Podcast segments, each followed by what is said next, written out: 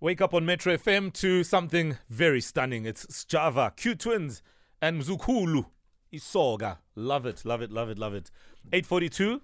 The bridge is still to come with Sabi. He's holding it down from 9 to 12. Let's get into personal mastery. It is a Tuesday, and that's what we do.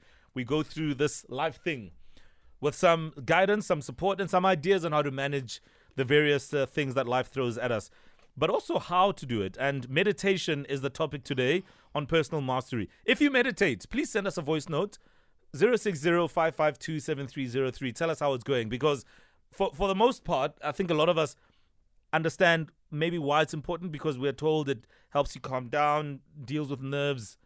I don't know, maybe it gives you a sense of release from stress. But what is meditation? What does it look like?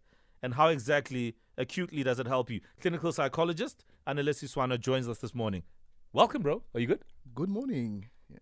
Are you well? I, I'm well. I mean, I, I am very well. Uh, I've I've tried to consolidate everything that will allow me to be well.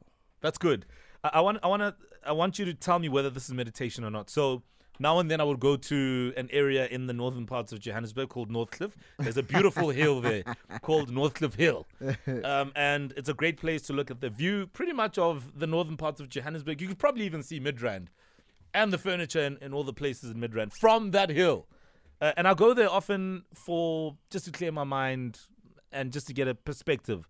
Is that meditation? I suppose if we, we if we simplify meditation, we're talking of connectedness, we're talking of grounding, we're talking of alignment.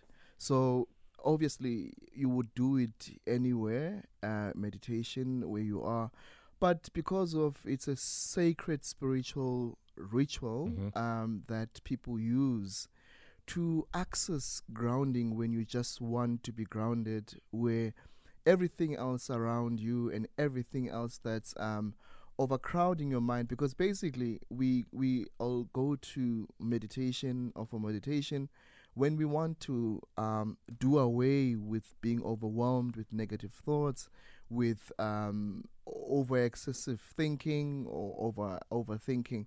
So ideally um, you, you you strive to be in a moment where you are present. And the key thing about meditation you are accessing the ability to be just present in the here and the now.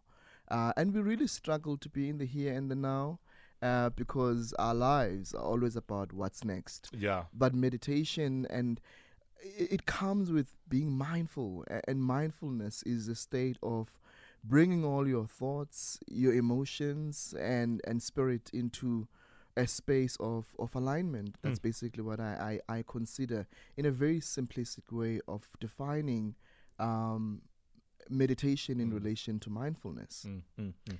I was just sharing with Mo how I have meditated in the past alone, and you sit uh, in silence, but the mind will always wander. so you end up thinking about scenarios and what she said, she said. How do I get myself centered um, and present and understanding that I'm giving myself this time so I can clear my mind? I think Lindy, basically we, with mindfulness, the idea is to understand that you are not your thoughts. Um, you, you are n- not what you think, Mm. right? So ideally, um, as much as there are all of these um, thoughts, all of these emotions that we are overwhelmed with, Mm. but we try and teach ourselves to to center ourselves in the moment of connectedness.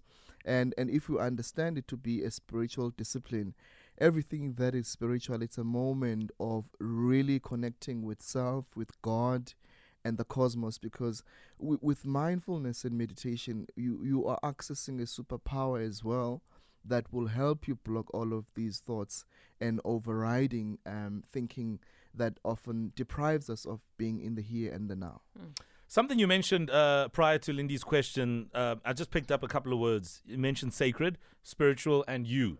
So, um, what would you say is the best way to meditate? Is there one particular way in, in practical terms, or, or are there multiple ways you can do it? I mean, there are um, yoga specialists that can really go deeper into that discipline. Right. Uh, as much as it has a, a certain um, religious or connotation. Um, but at the end of the day, it's a spiritual practice. Mm. So I thought of this thing, Lindy, in a very African way Mm. as to what is really meditation in an African centered way. Mm. And you know, when we go to Phahla, uh, uh, Siyo Mm. Phahla, Siyo and connecting with our ancestors and the cosmos, that's one of the aspects that look like meditation because right in there, you become in unison with God, with the universe, and, and with yourself mostly. So, partly is a spiritual discipline, is a way of accessing that mindfulness and, and meditation. But also, you can just sit in silence. And it goes to what Lind was speaking about.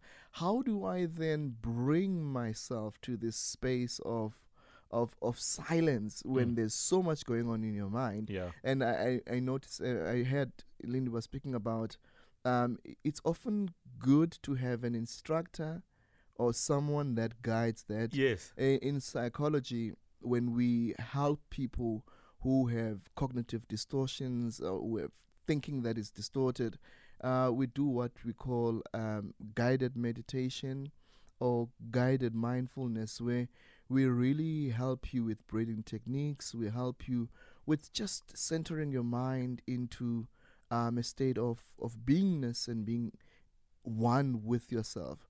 But Mm. also with these things where we help people to imagine that you're in an ocean, Hmm. you're walking, and you feel the sound of, of the ocean.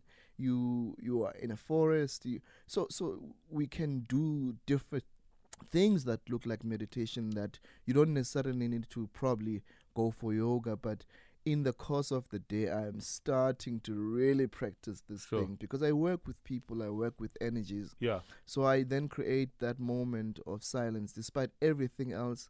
But at the end of the day, you you try and block everything that looks like thinking and feeling an emotion that overwhelms you. Personal mastery today. We're talking meditation. Clinical psychologist Anele Siswana joins us. By the way, this entire conversation is available as a podcast. Maybe you've just tuned in because your friend said, Chomi, Chomi, listen. Um, it's there in case you missed some of it. Uh, let's go to our WhatsApp line very quickly and check in on what some of the voice notes are.